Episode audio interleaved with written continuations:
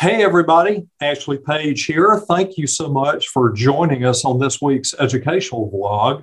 For those of you who are new clients or new friends to uh, viewing our content here, what we do with the educational vlog is that we do a deep dive for you on Thursday on one topic that we feel will help you add to your library, as it were, of understanding of money and markets.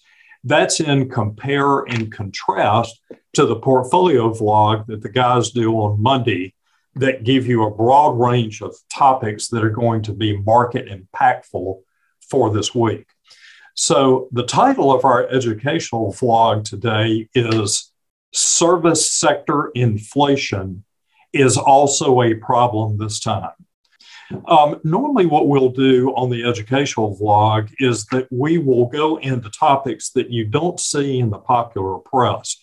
We're making a little bit of an exception to that rule today because there's just so much discussion out there that you were following on inflation. We understand that. And in addition to that, we're getting a lot of questions from clients and friends of ours right now that basically are asking us this question why does inflation seem so dug in this time? You know, worse and longer. And so we wanted to uh, address that because with what's going on with inflation, in particularly the service sector, it's very different than what you normally see in an inflationary cycle. So, in addition to a lot of the information that you get in the popular press, we want to unpack that part of it for you a little bit because that's what's a little bit different this time. Uh, as a little bit of an update, you saw on Friday that the year over year inflation data was up 8.6%. That, of course, is the highest it's been since the first year of Ronald Reagan's presidency in 1981. So, inflation right now is steamy, and the Federal Reserve, in increasing interest rates, is trying to get over the top of that. You'll see that trend continue. But we want to dive into it a little bit so you could get a little bit better understanding of why we're dealing with it even more this time. So, first of all, let's go back to the basics. For the last 50 years, the Department of Labor tracks cost increases in two categories that you'll see one is goods, one is services.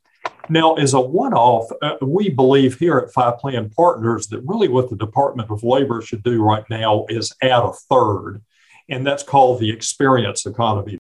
I will also say that if you would like to learn a little bit more about the experience economy, we also did an educational vlog on that very topic about three or four months ago.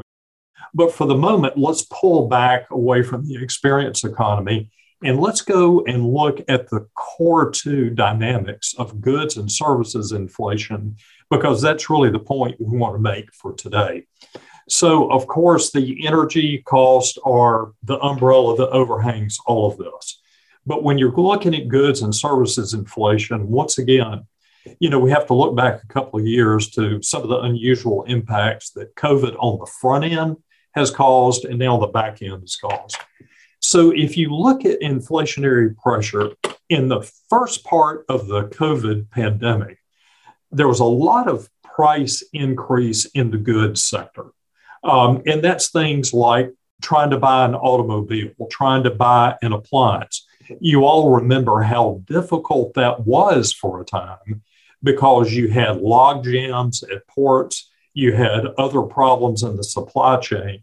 And cost of goods like that, particularly that were value added, really went up. I remember a friend of mine was telling me that he purchased a car in Montgomery for his wife.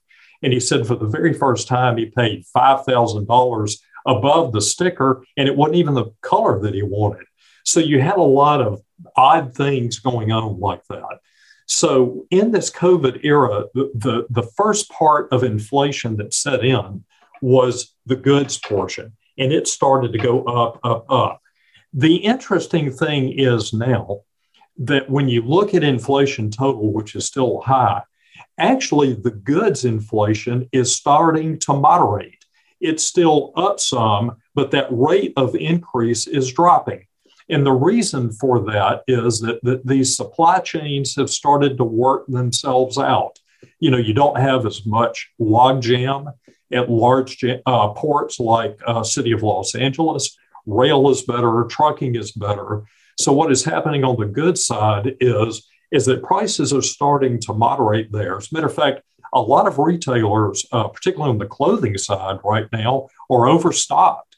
And uh, you've seen a lot of that dynamic in how they've reported in markets later.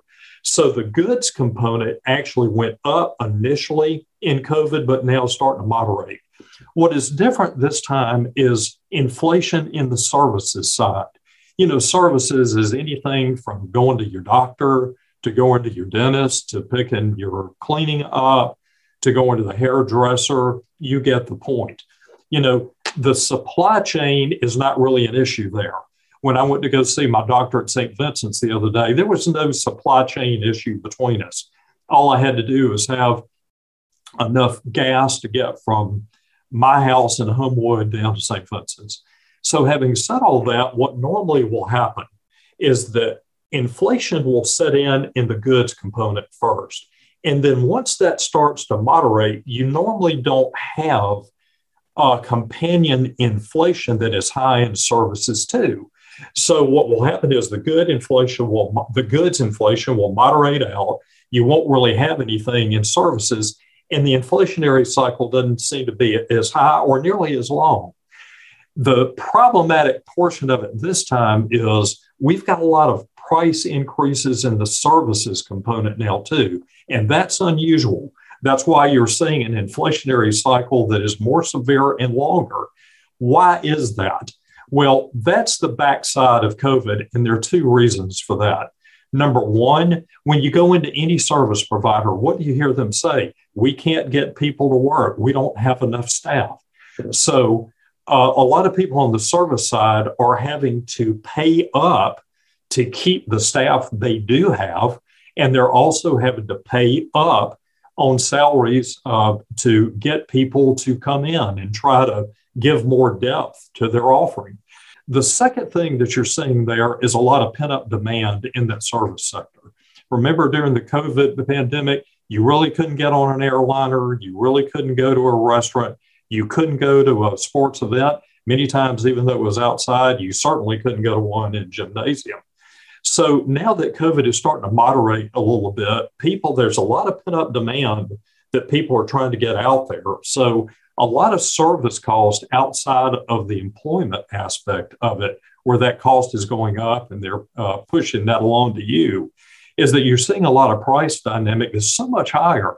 Um, my wife and I went, uh, as one example, my wife and I went, um, took an international flight with our church group about two years ago, and we were looking at the airline and hotel prices then. We're about to do another one with the same group y'all, the airline prices are up like 33 to 40%. Uh, the lodging prices up, the food prices are up, even to the point where uh, we're spending about the first week and a half with our church group, but then she and I were going to split off and do one more country as an add on. But when we looked at the price of that, it was those three or four days were just exorbitant. And it was all based in food cost, airline cost, and lodging cost. And we're like, well, I'll tell you what, we'll just stick with a group this year and we'll do that trip next year. So that service sector as a companion is really going up. Now, the good news is, much like goods inflation is moderating, services will also begin to moderate during this year. But a lot of the uh, market upheaval that you're seeing right now is the fact that this services component is flying in formation, as you will, with good uh, goods increases in inflation, and you normally don't see those together. So a lot of that togetherness is causing a lot deeper inflation cycle and much longer. But the services, once that starts to moderate, and you know people have been out there traveling for a longer period of time, they've gotten back used to it again. You, you, you'll start to see those prices moderate too. It's just going to take a while. So, in summary, that's why that in this inflation to the point of question of our clients is seeming more dug in right now because it is because you have both goods and services that are an issue right now with the price of energy overhanging all of it And so it's it's a lot to unravel as we go. But once we're seeing the services price start to decrease too, now that goods is already beginning to do that, it'll start to get more moderate towards the end of the year. So we hope this is helpful to you. As always, we love to hear from you on any social media platform. Reach out to us this way. Uh, we're, as we always say, we're Southerners, so we just love it when you pop by to see us or call us on the landline if you want to talk to us about this topic more or any other topic. We always are thrilled to hear from you or see you in any way. So, in the meantime, we hope this helps you understand what's going on with this inflationary cycle a little bit better. And until then, we hope you have a great rest of the week. Thanks.